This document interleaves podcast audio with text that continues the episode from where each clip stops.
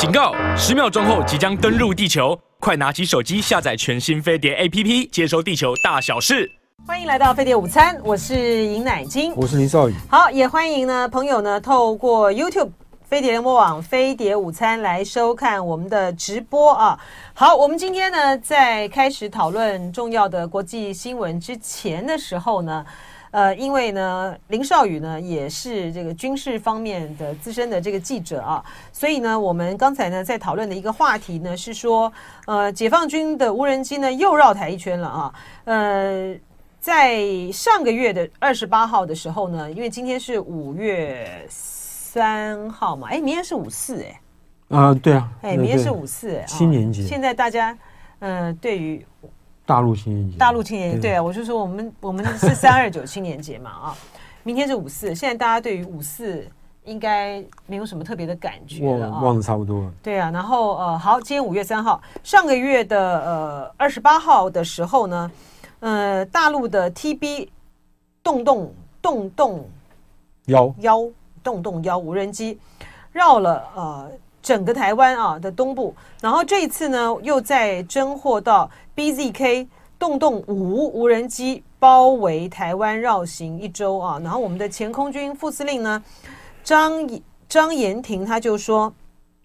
这样子下去哈、啊，再这样子下去的话呢，大陆呢会摸透我们这个东部的各项防空雷达等电子频谱啊，呃，之前来了呃 TB 洞洞。洞洞幺，现在又来了 BZK 零零五，它下次呢可能是无侦七，甚至是彩虹无人机，好，然后从单向绕台到双向绕台，对于我们的这个防空各项这个来讲呢，特别是雷达系统各方面来说呢，的确是造成很大的很大的威胁了。嗯，那就因为他们派出的这个无人机，常常都是查打。察打一体嘛，对对，它能够呃侦查，然后同时呢又能够，它还能够挂弹哈，能够挂弹攻击。好，来，少爷怎么看？呃，我觉得这是这是这个共军在不断的靠着这个方法来做两达到两个目的，一个是带给我们的心理威胁，嗯，第二个是这个就是找机会，不管什么机会，天气好的时候，天气不好的时候，在这个东部沿岸或西岸西部沿岸。用各种航线、各种高度去测试我们雷达，测试我们的雷达的反应。对，然后呢，空军的应处能力，对不对？呃，对啊，空军应处能力，空中国。我们现在就是把雷达打开，就是针尖呐，对啊，对啊，对啊。那他那迟早他飞飞过好几趟之后，他就知道说我在什么样的高度，在什么样的这个经纬度，你的你的反应会是会会有哪几种情形？嗯，对啊。他这个没有办法靠一次就就解决这么多问题，可是他。因为你他常他就这样子绕行绕行，你也不会，你也不不敢去把它打下来，因为那样就可能是造是造是一种战争行为，嗯，就会变成这个这个两岸这个展开军事冲突的前奏。我们不会做这个事情，那你就只能等着就就是让他去这样进行侦查了。嗯，这次呃，美国二十五家军火商到台湾来，然后有一个重点项目呢，就是无人机。啊，这是全世界显显学，嗯、尤其是看到看到俄乌战争的无人机运用这么这么广泛，嗯、然后呃，这个这个，尤其是乌克兰军队用的非常成功，呃，我想这个会让大家觉得说，所有军火商都觉得说，这是一个未来发展的方向，就跟当年这个这个那个导弹，就是弹弹弹道飞弹，也一度变成显这个军事工业的显学一样，对，那时候。大家发这个导弹因为便宜嘛，成本成本低，然后这个这个造成的伤害大，于是大家研发导弹，然后还有不过一阵子就他开始研发反导弹，所以才有爱国者飞弹出来的。嗯，这个呃大陆的呃就是无人机啊，就是乌克兰的这个无人机里面也有不少是。大疆。大疆的。哦，很多很多很多，就是他拿很多民用很厉害啊，对他拿很多民用的出来就改装，改装对改装以后就是呃，这网络上影片很多，看到无人机看到一个目标，然后展开攻击，然后炸毁敌人的这个不管是车子啊，或是炮啊，那个网网络上短片短片非常多。对啊，这个这个这个对台湾来讲，这个威胁性是很大的啊，而且大陆发展的这么的完整，对啊，那我们好像也要各种机。前阵你看到一个新闻说，我们好像也要发这个。大规模的去这个投资去开发无人机的无人无人机的科技。对，我们之前的时候有，但是我们跟这个中中国大陆的那个代差哦，差在在这边对差太大了哈，太大。好，我们来呃谈这个、呃、国际新闻啊。首先呢，还是聚焦在呃菲律宾总统小马可士到这个美国去访问，他跟这个拜登总统呢发表了呃华盛顿宣言啊。然后昨天呢，我已经谈到了一部分啊。那今天呢，有更多的新闻讯息。呃，出来，然后我们再来进行一个很完整的一个探讨啊。主要就是说，呃，这个对于嗯菲律宾来讲哈，或者是对于拜登来讲，拜登在欢迎这个小马可士的时候呢，展现了一种好像就是，哎，我们我们就是看着我们、啊、我们国家跟你们国家呢是有两代之间是，他就好像用父子辈的这个态度看待一个这个小朋友后辈后辈来长大了，而且又成为这个国家领导人了，对。然后，因为呢，这个拜登就跟这个小马可是讲说：“哎，你以前欢迎你再度回到白宫啊，因为你以前你跟着你爸，你小的时候呢，你跟着你爸来过啊，你现在又来了啊。”对，没错。不过这个呃，他们就当然就大家都没有提到中间那一段啊，这个小马可是呃老马可是呢，这个独裁者。他在这个菲律宾呢，到后来呢，遭遇到这个人民的这个驱逐之后呢，革命嘛，对对对，对人民革命被人民这个驱逐之后呢，美国呢，因为他当初也是美国扶植出来的嘛，哈、嗯，但是美国呢总是这样子，他扶植了一个人出来之后，这个人这个贪腐呢，他到后来就要收拾这个烂 烂摊子，美国呢就派了飞机把他们载到这个夏威夷去。去这个呃接受这个庇护了哈，这个实在是。现在美国法院还有一个诉讼，就是老马可是当年就是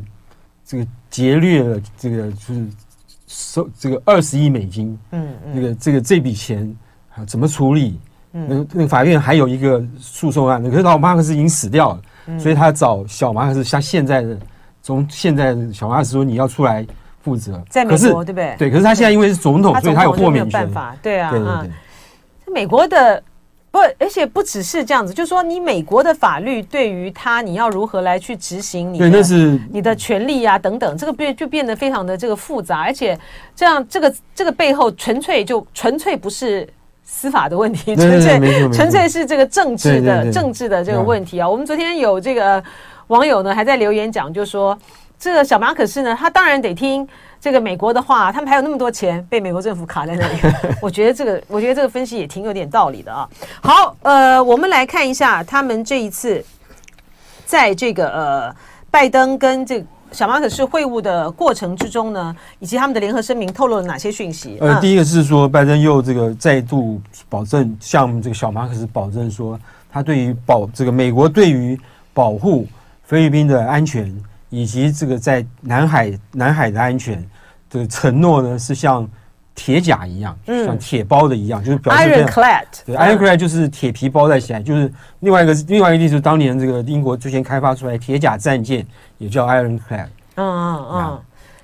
I R O N C L A D，好，我们来学一个单词哈，就是呃坚若，就是铁甲般了哈，它是比坚若磐石更坚、更坚、更坚定了，嗯，对吧？应该铁是铁是比这个石头来的坚硬。是是。然后除了这个之外呢，我呃更特别值得注意到的，就是在他们的。呃，这个联合声明里面呢，特别提到啊，菲律宾呢，如果在太平洋地区那里面，包括南海遭遇到攻击的话，适用美菲共同防御条约啊。这这是在重申美菲共同防御防御条约包括的这个包涵盖的范围，嗯，或者涵涵涵这个涵盖它包防防务所及的这个范围。那这次是把这个事情又拿出来，又拿出来重新强调一次，嗯，要特别是告诉，就等于是告诉。中国大陆说，这个这个我们这个反恐条约还还在，我们跟菲律宾还是有这个盟邦的关系。嗯，所以如果继续来侵犯他的这个他军队的安全，或者在海洋上、公海上航行的船只。这个不管是渔船啊或者什么，他都他都会来出出面来保护来处理哈，就是呃，这就是共同防御条约它最重要的这个精神啊，就在于当你的这个盟国遭遇到攻击的时候，和你有共同防御条约关系的这个国家就要采取这个行动啊，来去应对。呃，在北约的集体防卫权也是如此啊，然后日美之间呢也是如此，所以说当日美呃，因为他们有。他们的这个安保的这个范围涵盖这个钓鱼岛的时候，为什么我们会认为它呃意义呢，就非常的这个重大啊，因为中国跟中国中华人民共和国这跟中华民国，我们都共同表示我们拥有对钓鱼台的主权。的主权哈，所以你任何对于钓鱼台的一些呃挑衅哈的这些行为的话，如果美国要采取行动的话，那它就是适用在它的他们的共同防御这个安保宣言里面啊。然后在这个呃美菲的美菲的这个联合声明里面重申这一点，呃，美菲共同防御条约特别在这个南海这个争议上面，当然就是剑指中国，因为我们昨天也谈到了啊，就在呃。上个月的二十三号啊，四月二十三号的时候呢，嗯，菲律宾的海警船跟中国的这个海警船呢，在仁爱礁附近呢，呃，产生这个冲突啊，差一点呢，两船呢就相相对。这这个因为呢，菲律宾呢，它要让国际知道，就是说，呃，大陆的海警船在这些有争议的。争议的岛礁之间，他们的强势的这个执法作为，所以呢，菲律宾呢，他这一次呢，邀请了不少的这个媒体记者啊，跟着他们的两艘的海警船呢，去进行例行性的巡逻巡逻。然后呢，就在这个四月二十三号，就是媒体船呃，媒体呢是在这艘船上，他们就眼睁睁的看着他们的另外一艘的菲律宾的海警船，跟中国的一个非常大的哈，有两倍是菲律宾两倍大的这个海警船呢。两边呢发生冲突，差点相撞。好，我们的这个飞碟午餐的这个老朋友呢，黄俊呢，他是英文老师啊，他特别帮我们翻译，就是 Ironclad，就是装甲啊，装甲，就好像那种，好像那个呃钢铁人那种钢铁战士，钢铁战士般啊。不过这个这个字在多半都是形容那个军舰，军舰是哦，OK，战车装甲就不会，大家比较少用这个字。哦，是哦，哦，OK。好，然后呢，呃，有那黄俊就说呢，关键美国实力上要稳赢，军事应该上还是有优势的。就目前来讲，我真的觉得就是的确是了哈。就说大陆跟这个美国在军事上面，呃，美国当然还是有优势的，但是呢，你就放在这个台海和南海这个地方来讲的话。大陆呢，它有地利上的优势，对对不对？可是这个在战争行为里面呢，嗯、这个地利的优势是非常很，很重要、很关键的。对，可是呃，另外一方面，这个地利优势也不是全部，嗯、就是说，比如说大陆想要渡海，这个做两栖作战，那个台湾海峡就是它的优势，它也是它的劣势。对对对，对。台海台湾海峡是我们的优势啦，我们的优势。我们没有劣势，是因为我们我们没有要去打它，嗯、我们没有渡海作战的问题。嗯，我们的。对不起，我们的整个的劣势在于是，第一个我们太小了，然后台湾没有腹地，对，没错，我们就是一个岛。嗯嗯、好，然后我们不管是在呃军事的设备各方面来讲的话，我们跟大陆就是差距很大，差距太大太大了啊。嗯，哎、呃，就有网友问到说，这个菲律宾跟这个呃美国两。两边是有协议的，有啊有啊，他们就有那个共，嗯、他们有共同防防御条约啊。嗯、然后这网友很好，网友很有趣，他说哇，这个这个让中国跟朝鲜也是有这个条约的。让这个三胖呢扔几颗，扔几颗。我们条约没有共同防御条约，但但我觉得好玩嘛，他就说让这个呃三胖呢扔几个扔几个蛋过去啊。呃，他要打到菲律宾大概有吧，应该可以吧？对，他的技术现在越来越进步了。没错。好，我们现在呃赶快来回到呃我们刚才谈的中菲啊之间，中国跟菲律宾之间，在这个四月二十三号的时候啊，在仁爱礁附近呢所发生的这个冲突啊，我刚刚就说。结果呢？呃因为呢，呃，菲律宾呢就邀请这个媒体呢去看啊，他们的巡逻啊，呃，在海上的这个巡逻，看中国的这个作为。然后就在这艘的，就在这艘的这个潜艇上的这艘的海海警船的这个巡的海警船上的时候呢，这媒体记者呢就看到另外一艘菲律宾的海警船比他的比这个。比这个菲律宾的海警船大两倍的这个中国的海警船呢，给挡住了它的去路啊。那因为他没有办法，他没有办法跟他，他不可能啊，跟他产生任何的这个正面的冲突，冲突而且他的去路也被挡住了，所以他只好关闭他的发动机，避免两个撞上啊。根据菲律宾方面的讲法，这两个船，这两个船的船头最近的时候呢，只有四十五米，这真的是非常危险了啊！就在两两艘船呢对峙了三十分钟之后呢，菲律宾的。这艘海警船呢，他就掉头，他只好掉，他只能掉头离开啊，就放弃他在仁爱礁附近的这个巡逻啊。所以这个就是呃中菲之间呢最近啊在海上呢呃所发生的啊两边险险要险险要正面呃相撞的一个危机事件，然后就在。这个发生这件事情的前一天，其实呃，中国的外长秦刚呢才到这个菲律宾去访问啊，而且秦刚的访问呢，显然是要针对呃小马可是即将到来的到美国的访问去做一些呃危机危机控管啦，就是事态上面的这个控管，而且要来去拉住巩固住这个。嗯，中国跟菲律宾之间的关系，不希望这个菲律宾呢靠向美国太远。嗯，是。然后呢，秦刚给菲律宾给小马小马可斯带去的讯息就是说，马尼拉必须要妥善处理这个跟台湾以及南海相关的问题。嗯，而且呢，还要履行不久之前菲律宾的承诺，就是不选边站队的承诺。嗯，也就是说，你自己说的话，不选边站队，你要你要你要做要做到。然后，尤其是台湾跟南海问题是两是这个。北北京充分关切的，你要这个好好的处理。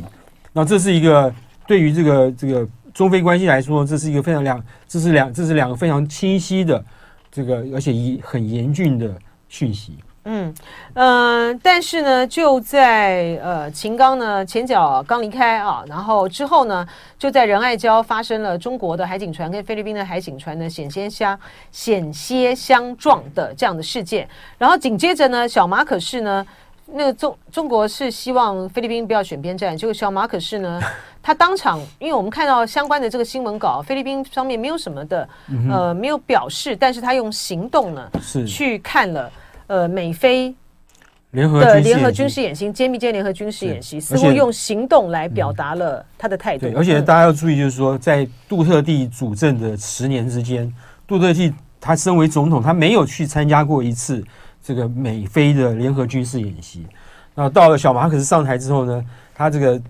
他这个呃这一次美菲军事演习呢是史是有史以来美菲最大的一次军事演习，然后他也亲自去去看了，而且他去看了，他还。这个除除除了这个参观那些武器装备以外呢，还坐在美国大使旁边，在一起观看其中的一个项目。嗯，那这个态度呢，对于我想对于这很多人来说，很多评论家来说呢，都认为说这这个这个态度，他已经很明显了，就是菲律宾政府要在继这个美菲关系在十年。这个这个没有什么活，没有什么没有什么动态发展的情况之下，十年之后他要再度回到美国历史最悠久的盟国美国的美国的怀抱。嗯嗯嗯。但是呢，这个小马可是呢，他显然还是对于中国呢是有所顾忌的啊。所以说呢，他在呃前往美国的。呃，飞机上面接受访问的时候，他就是一再的强调啊，菲律宾呢不会成为任何国家的军事中继站啊。嗯、然后之前的时候呢，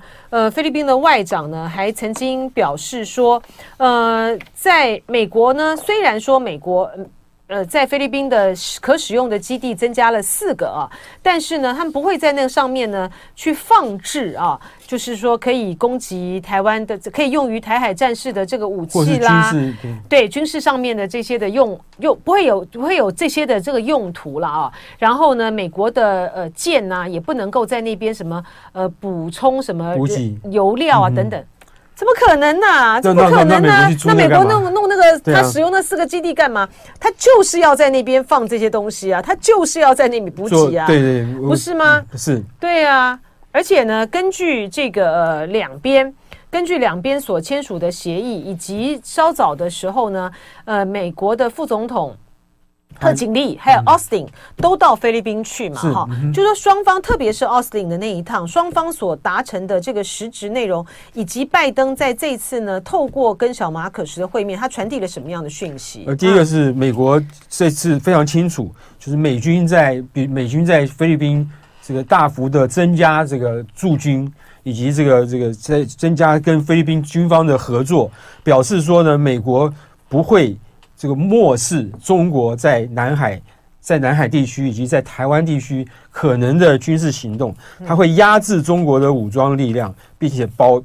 加强它保卫啊保保护台湾的能力。这是一个非常这个就就除除了跟菲律宾双边关系之外。对台湾来说，一个非常明确的、明确的信息。嗯，然后对于呃两边的这个合作来讲呢，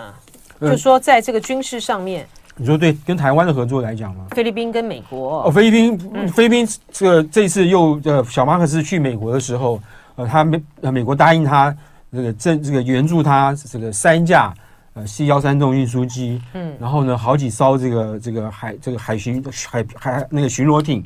要让他加强这个这个南海地区的那些那些岛岛国那些岛国岛国的那个对，那些那个呃渔船作作业的作业的能力。嗯。另外，呃，菲律宾本身的国防力量其实是很薄弱的。他这个过去几年来只买了呃跟韩韩国买了一些反舰飞弹啦，跟印度买了几枚这个长城的这个弹道飞弹。可是印度那个那个飞弹还没有成熟，他也他也他也买过来。我想过在在过去在未来一段期间，美国会。适度的加强，呃，对于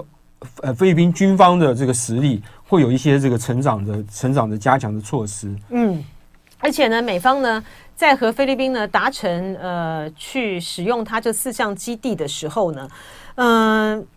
这个菲律宾方面呢，他们很清楚的认识认识到说，呃，美国要使用他们这四个基地的增加这四个基地的这个原因啊，它有三个呢。是面向台湾，对，都面向台湾，距离这个很近。呃，它会让美国的、嗯、最近好像只有一百五十公里，对，就就一百五十公里。它让美国的空军、海军、陆军在需要的时候呢，都有一个基地呢，可以作为对外这个军事力量辐射的一个很很很重要、很重要的所在嘛。这个就是，这就是。两方在这一次呢所达成的一系列的协议之中，它最具有重大意义的一环呢、啊。对，没错。所以呃，这一次的菲律宾跟嗯美国啊之间，透过小马可仕去的访问啊，我觉得对于中国来讲，它也就加深了啊，你要如何的去强化你跟东南亚这些国家，特别是你你在这个南海呢有这个主权争议国家之间的。这个关系和往来，可是中国大陆似乎这个在由过去的几个例子来看，它似乎在碰到在这个领土或是领海争议的时候，它往往会这个采取强硬的态度。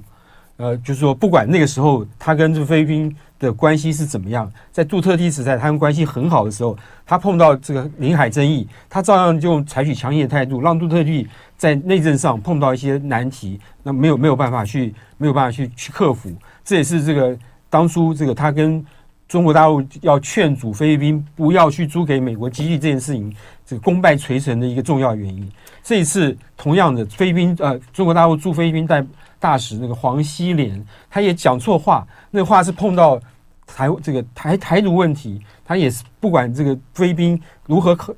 准备要靠靠近美国了，他也不去顾，他也不会去顾虑这个这个这个因素，他照样说这个你要是你要是这个支持台独的话，就对在台湾的这十五万菲律宾劳工是个是个是个威胁，这个是个生命这个是个威胁，生命的安全会受到威胁。对对，对，他这个话讲出来，等于是告诉是这个这个欲盖弥彰的，他对他对菲律宾政府的威胁了。嗯，好，呃，另外呢，就说拜登在和呃小马可什的这个会晤。呃，这个访问结束之后呢，他就要展开他的亚太行啊，他要到呃日本呢参加这个 G seven。然后我昨天有提到，呃，澳洲的这个媒体披露，他非常的有可能在呃亚太呃这个。在 G7 的这会议结束，然后跨的的这个会议结束之后呢，他要到巴布亚纽几内亚访问啊，对，南太平洋。对对，如果说他真的去的话呢，他可能他就会变成是有史以来第一位访问南太平洋岛国的美国总统啊，就大家在这边的呃用力都很深，就对了。是是，嗯、我们我们我们最近好像也派了一个夏季昌到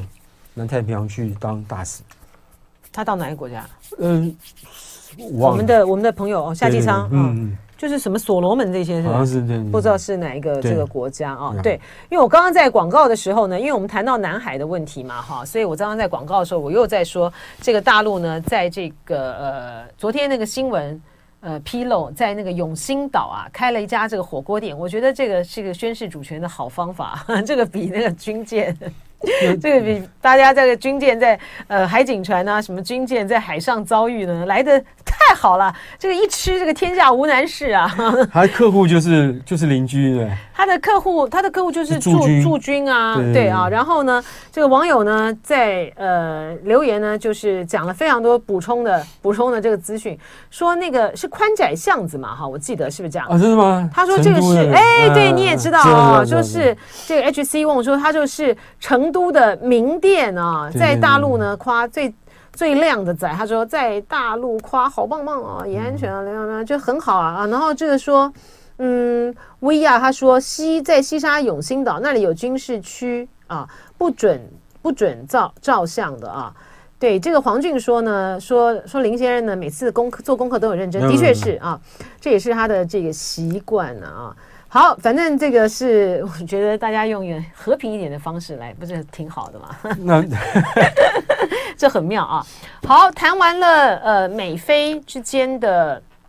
关系，然后再谈一下这个尹锡悦啊，呃，韩国总统尹锡悦他在结束了呃美国的访问之后，嗯、他回到这个韩国，嗯、呃，在朝鲜朝鲜日报发表了一篇文章。对，发表一篇文章呢，他这个提到说。呃，美国向来主张用这个核保护伞以及这个延伸核阻的方法来保护这个韩国，呃，韩国的这个面对北韩的这个核威胁的安全。可是他说呢，现在韩国人民已经觉得这已经不太不太适合了，或者不足够了。他说呢，这个韩国韩国呢，这个我们知道核武器是这个美国的，可是呢，韩国希望从这个如何计划运用核武器。到这个这个这个这个后勤，到这个这个演习训练等等，就围绕了核武器的所有军事作为。除了最后动用核武器，韩国不不不还没有要求去去参与之外，在动用核武器之前的那些步骤跟流程，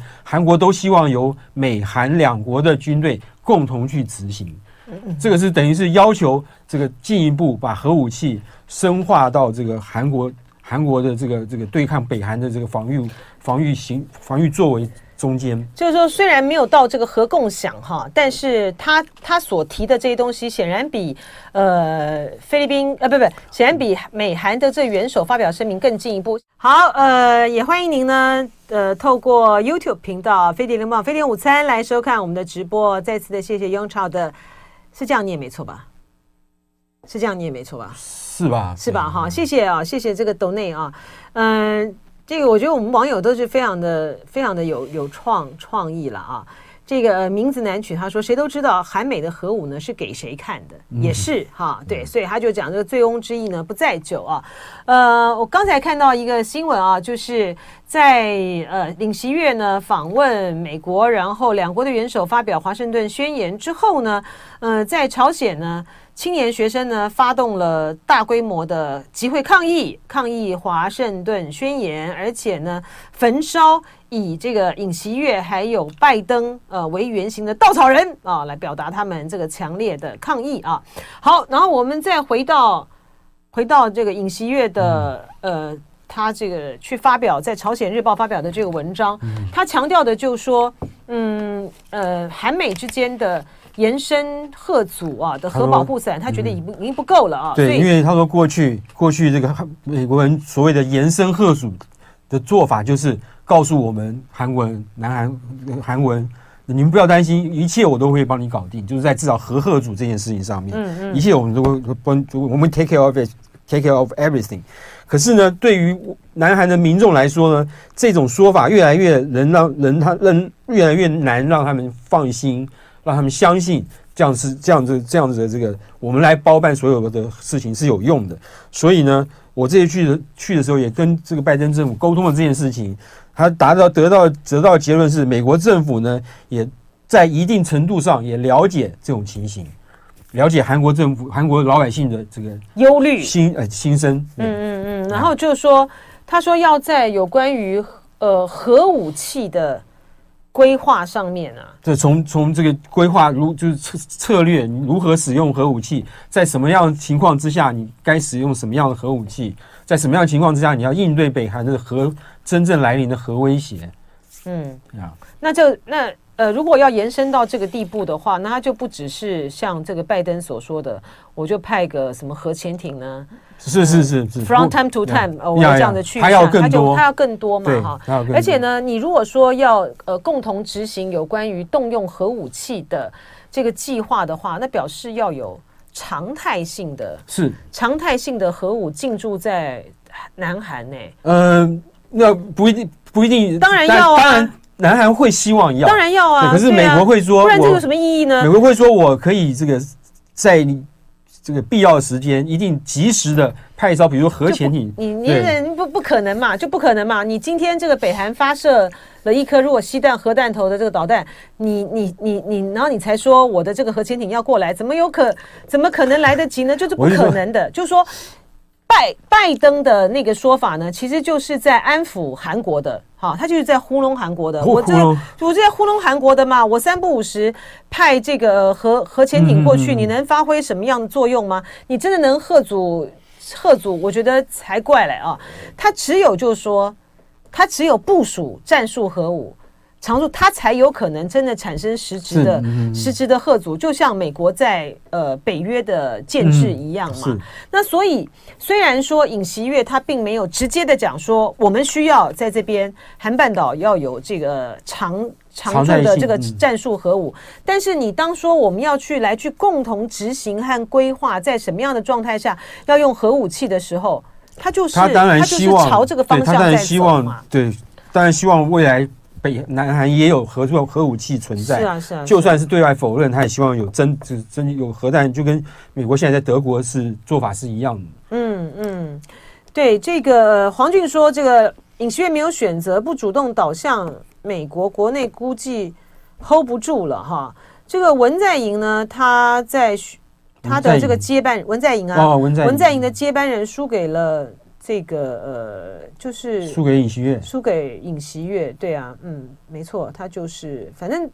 韩国的政局也是在那这次的选举是有一点这个混乱了啊。韩他的接班人呢，输给了韩国选举前一个月支持率第三倒戈的这个尹锡悦了啊。呃，这都是麻烦啊，就是说，嗯，朝鲜半岛的形势也是很也是很复杂。呃，现在比如说美国呢，就是在赌这个金正恩呢不敢蠢动了哈。但是这种事情就很难讲，难讲这种事情都是很难讲了哈。好，然后我们要再来讲一下《经济学人》呢，嗯，有一篇他们是在讲，主要是在讲中国的分析的这个文章嘛啊，这个专栏。中国分析。对，分析中国的情势的这个专栏啊，鼓楼不是哦，鼓楼鼓楼对啊，对，对啊，他的这个文章里面呢，他是。嗯，他们在分析啦，揣测这个习近平呢致电给泽伦斯基的几个原因。对，嗯、过去呢，因为习近平要打电话给泽伦斯基呢，在过去一两个月之间呢，呃，不断的有人这个北京方面不断有官员匿名的出来放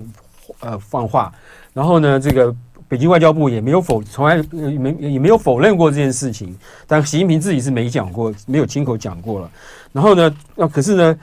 大家却一直只闻楼梯响，不闻人，不闻不看，没看到人下来。大家就会去问北京的官员说：“是怎么回事啊？为什么不是说要去这个打电话给给泽文斯基吗？怎么一直都没打呢？”那他们过去就一直提到提提一个理由，就是说这个两边的战战事战事呢还很焦灼。这个我现在去打这个电话呢，我能不能达到收到效果还不一定。这这现在也许不是一个打打电话给泽伦斯基的好时机。没想到，没想到呢，习近平在四月二十，就是前几天就打了电话给泽伦斯基，让大家吓一跳，大家让大家吓一跳。然后另外一方面也大家也探讨说，同样的，在你打电话给泽伦斯基的时候呢，诶，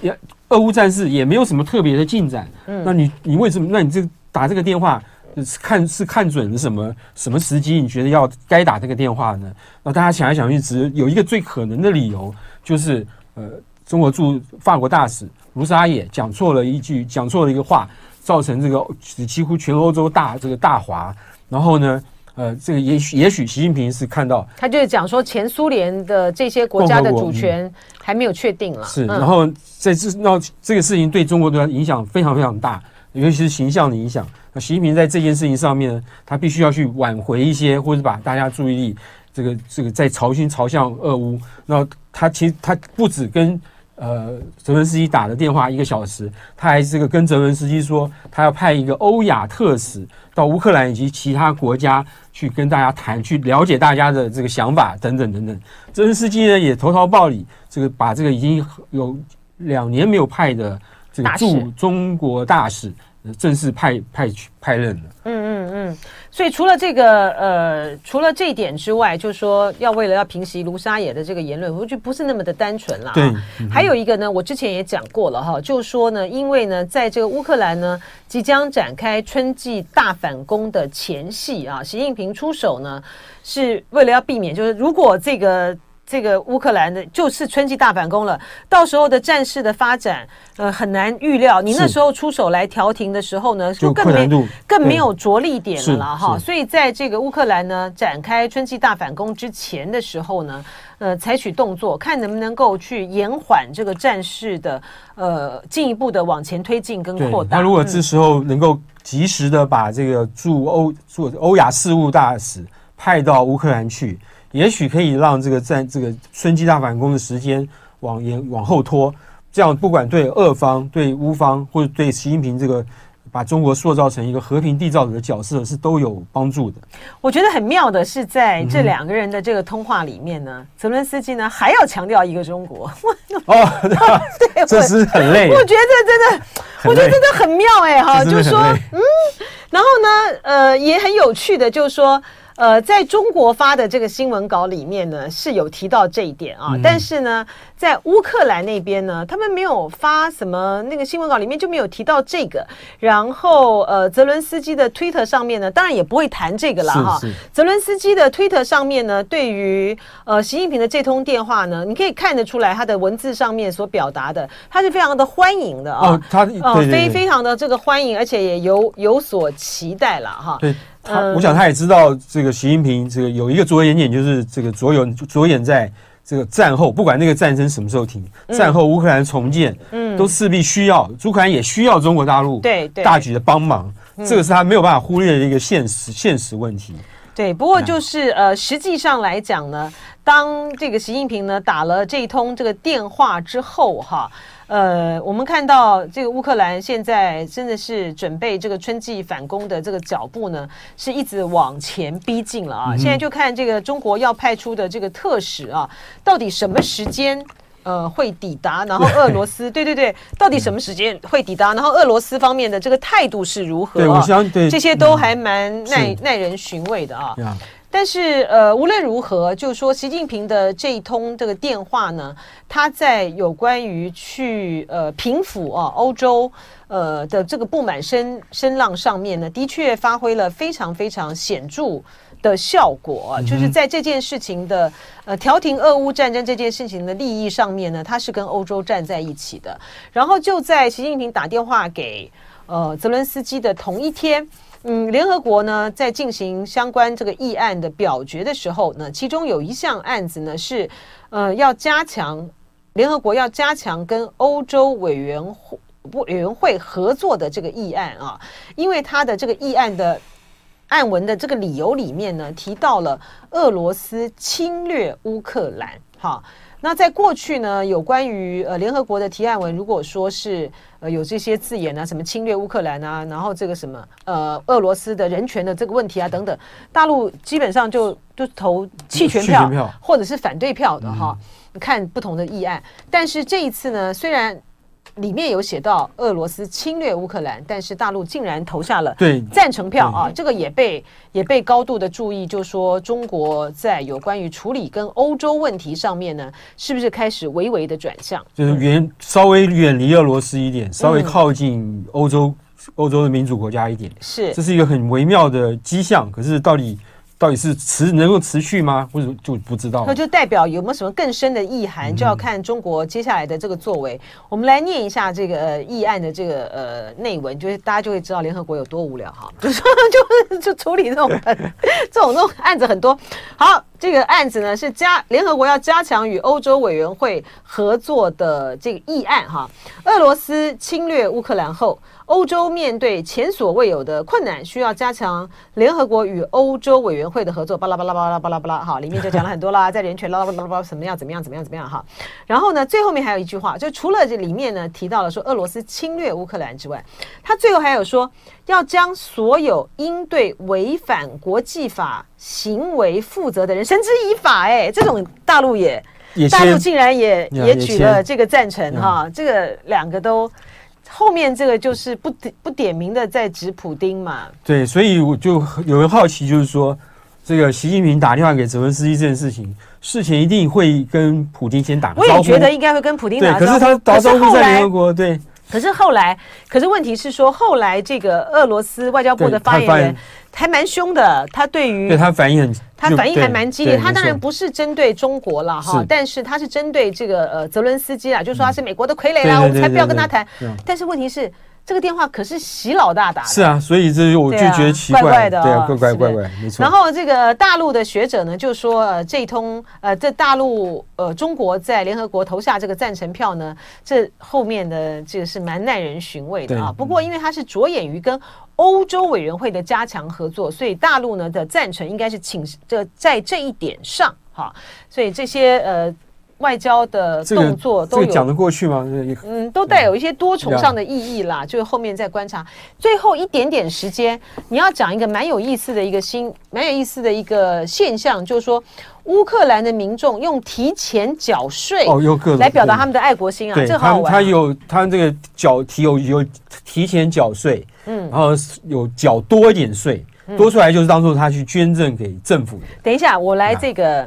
我来插播一下，凌波微步说我们想太多了。他说投赞成票不是针对这个事儿，那他是针对什么？好，来，好，对不起，来乌克兰。OK，有提前投票，嗯，呃，不是不是提前缴税，缴税，然后有这个多缴税，就多出来就是捐赠捐给政府了。嗯，然后呢，有这个海外的这个乌克兰的旅居海外的侨民汇钱回来。哦哦，对他过去他们就是能够不缴税就不缴税，现在有很多侨民主动的会去把税。从海外汇回来，还有更让人这个觉得心这个觉得这个感动的是，是在现在这个乌东地区或克里米亚地区那些被俄国占领的地方，也有乌克兰的这个民众缴税回回那个回到泽文斯基那个基辅政府去去缴税。嗯，对，这个在克里米亚的。呃，乌克兰人，嗯哼，其实人数并不多哈，不就也有对对，就人人数并不多嘛，因为他最终他最重要都是这个俄罗斯，俄罗斯对，然后就对他们的这个理由或理由理由基本上他们的想法基本上这样，就是说，如果今天乌克兰再把战争打赢了，那么我们的国家就就回来了。是好，我们的时间到了，谢谢少宇，拜拜。